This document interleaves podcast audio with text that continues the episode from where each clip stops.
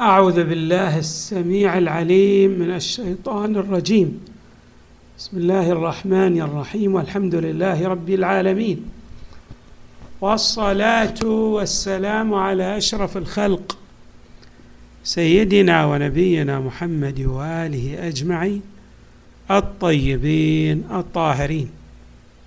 قال الله تعالى في القرآن الكريم وإذ قال إبراهيم رب أرني كيف تحيي الموتى قال أولم تؤمن قال بلى ولكن ليطمئن قلبي قال فخذ أربعة من الطير فصرهن إليك ثم اجعل على كل جبل منهن جزءا ثم ادعهن يأتينك سعيا واعلم أن الله عزيز حكيم.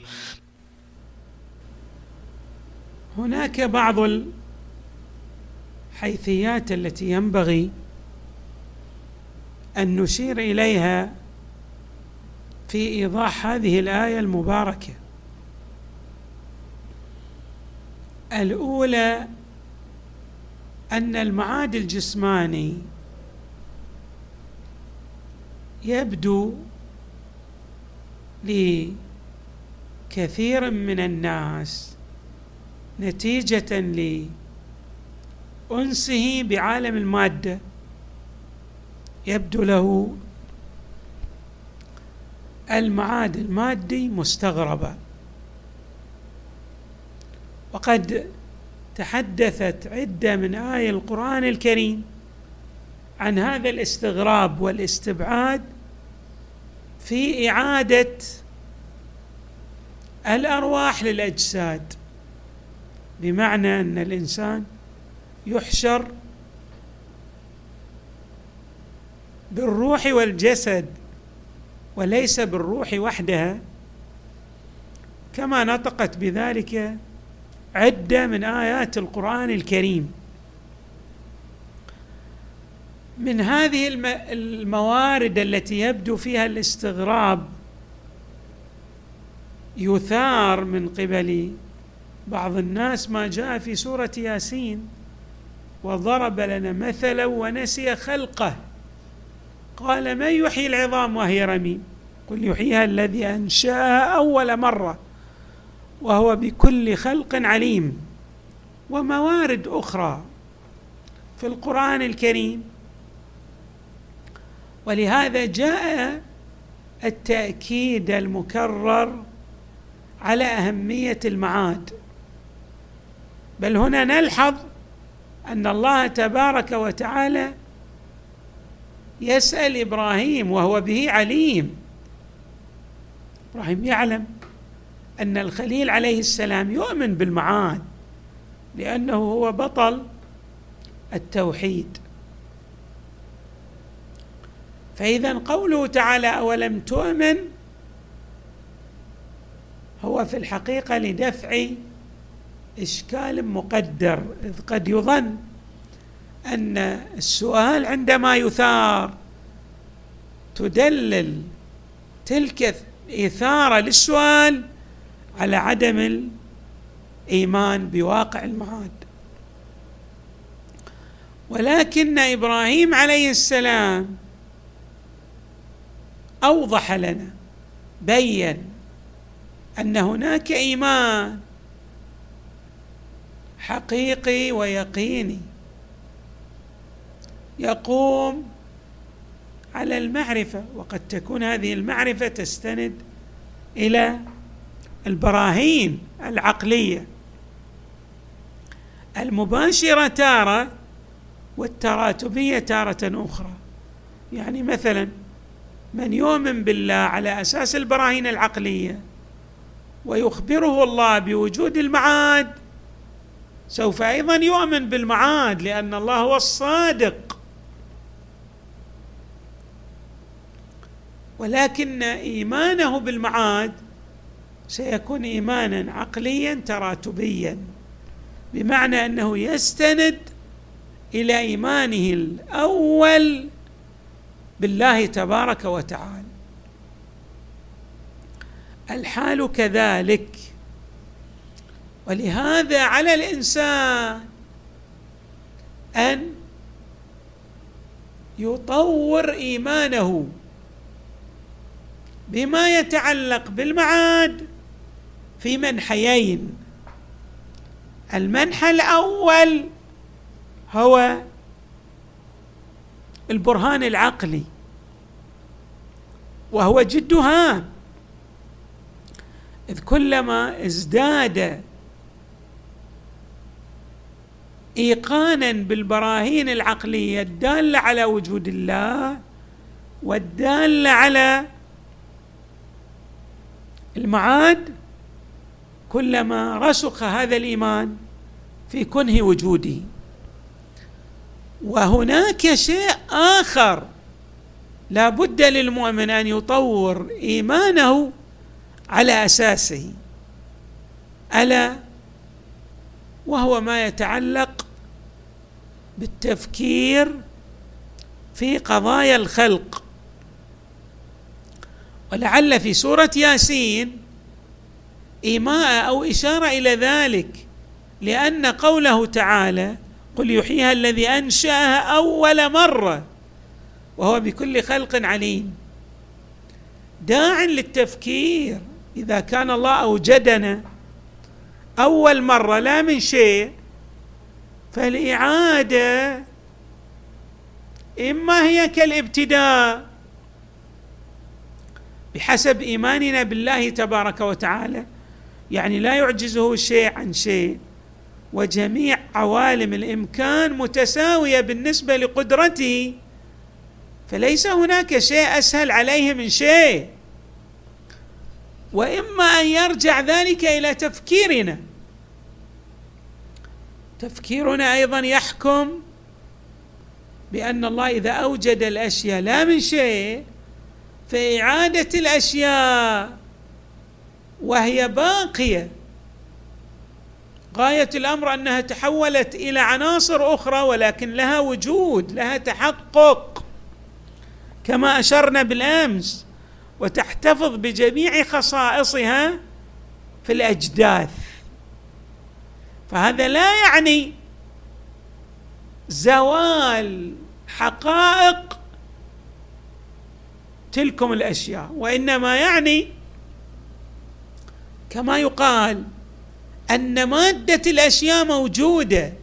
التغير الذي طرأ كما يعبر الفلاسفة هو تغير على الصور النوعية.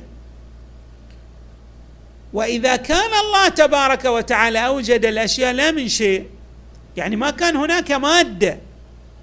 والله أوجد المادة وجعل هذه المادة مثلا انسانا ونباتا وجمادا.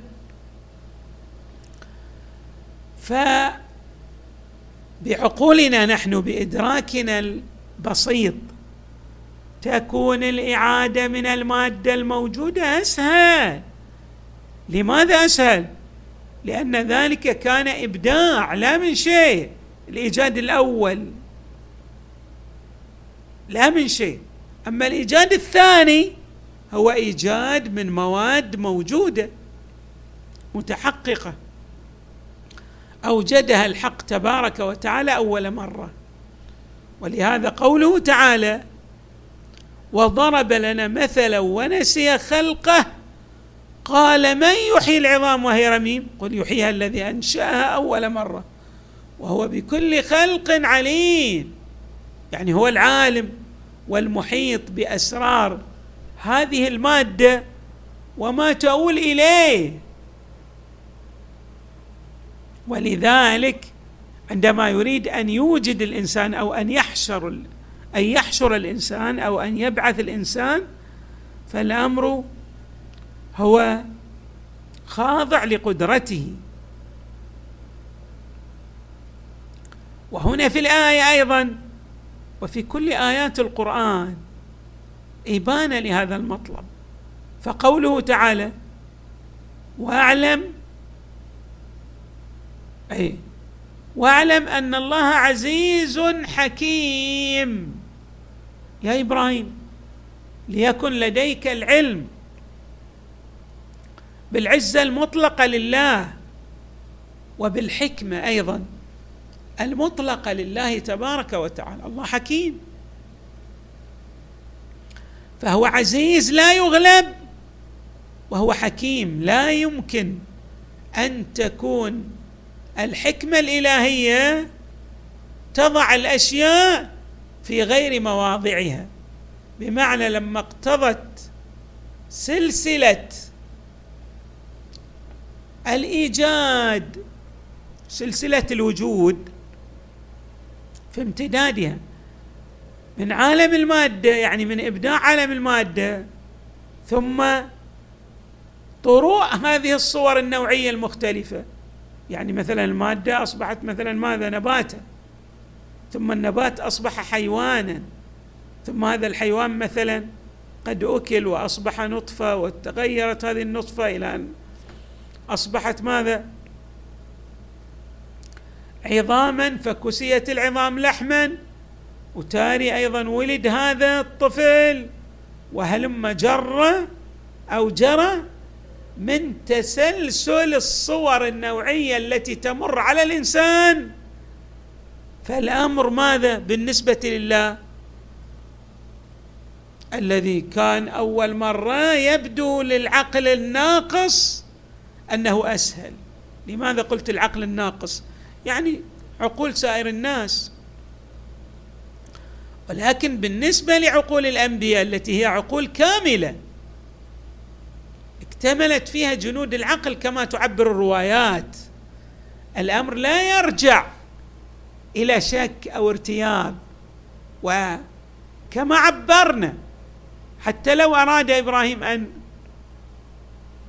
يحصل على اطمئنان فذلك الاطمئنان لا يتنافى مع إيمانه. وقد يكون وقد يكون أيضا أن إبراهيم عليه السلام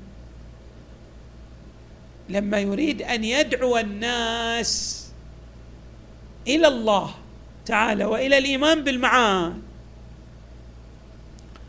وقد ماذا؟ الله تبارك وتعالى جسد ذلك الواقع أمامه. يعني أصبح ماذا؟ على يقين تام بالمعاد وبكيفية حدوثه.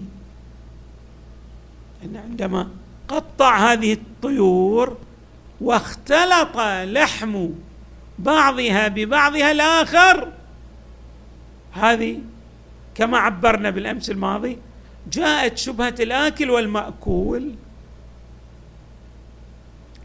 يعني كل جزء اختلط بغيره وهو بالضبط كاندثار.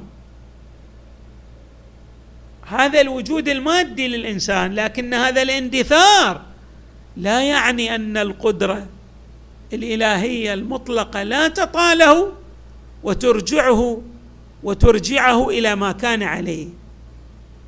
اذا هذا الأمر غاية في الأهمية لأنه يمثل الإيمان بركن ركين ألا وهو المعاد. الإنسان لا يكفي أن يقول آمنت بالله وهو لا يستوعب مديات الإيمان بالله. قد يكون بعض يعرف أن إيمانه بالله يستوجب إيمانه بالمعاد لأن الله لم يخلق الخلق اعتباطا وعبثا.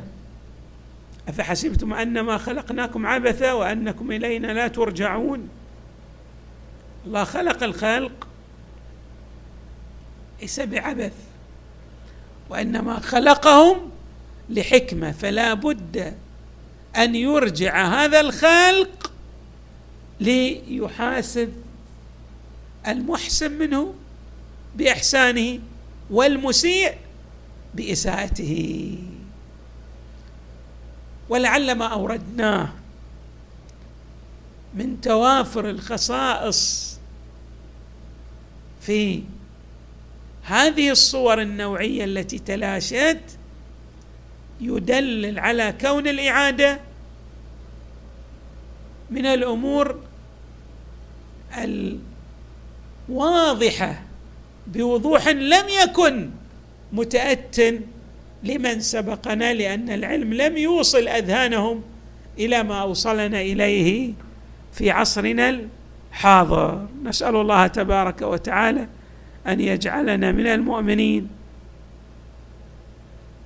الذين يحشرون مع أنبياء الله ورسله والحمد لله ومع محمد وآله البررة الميامين والحمد لله رب العالمين.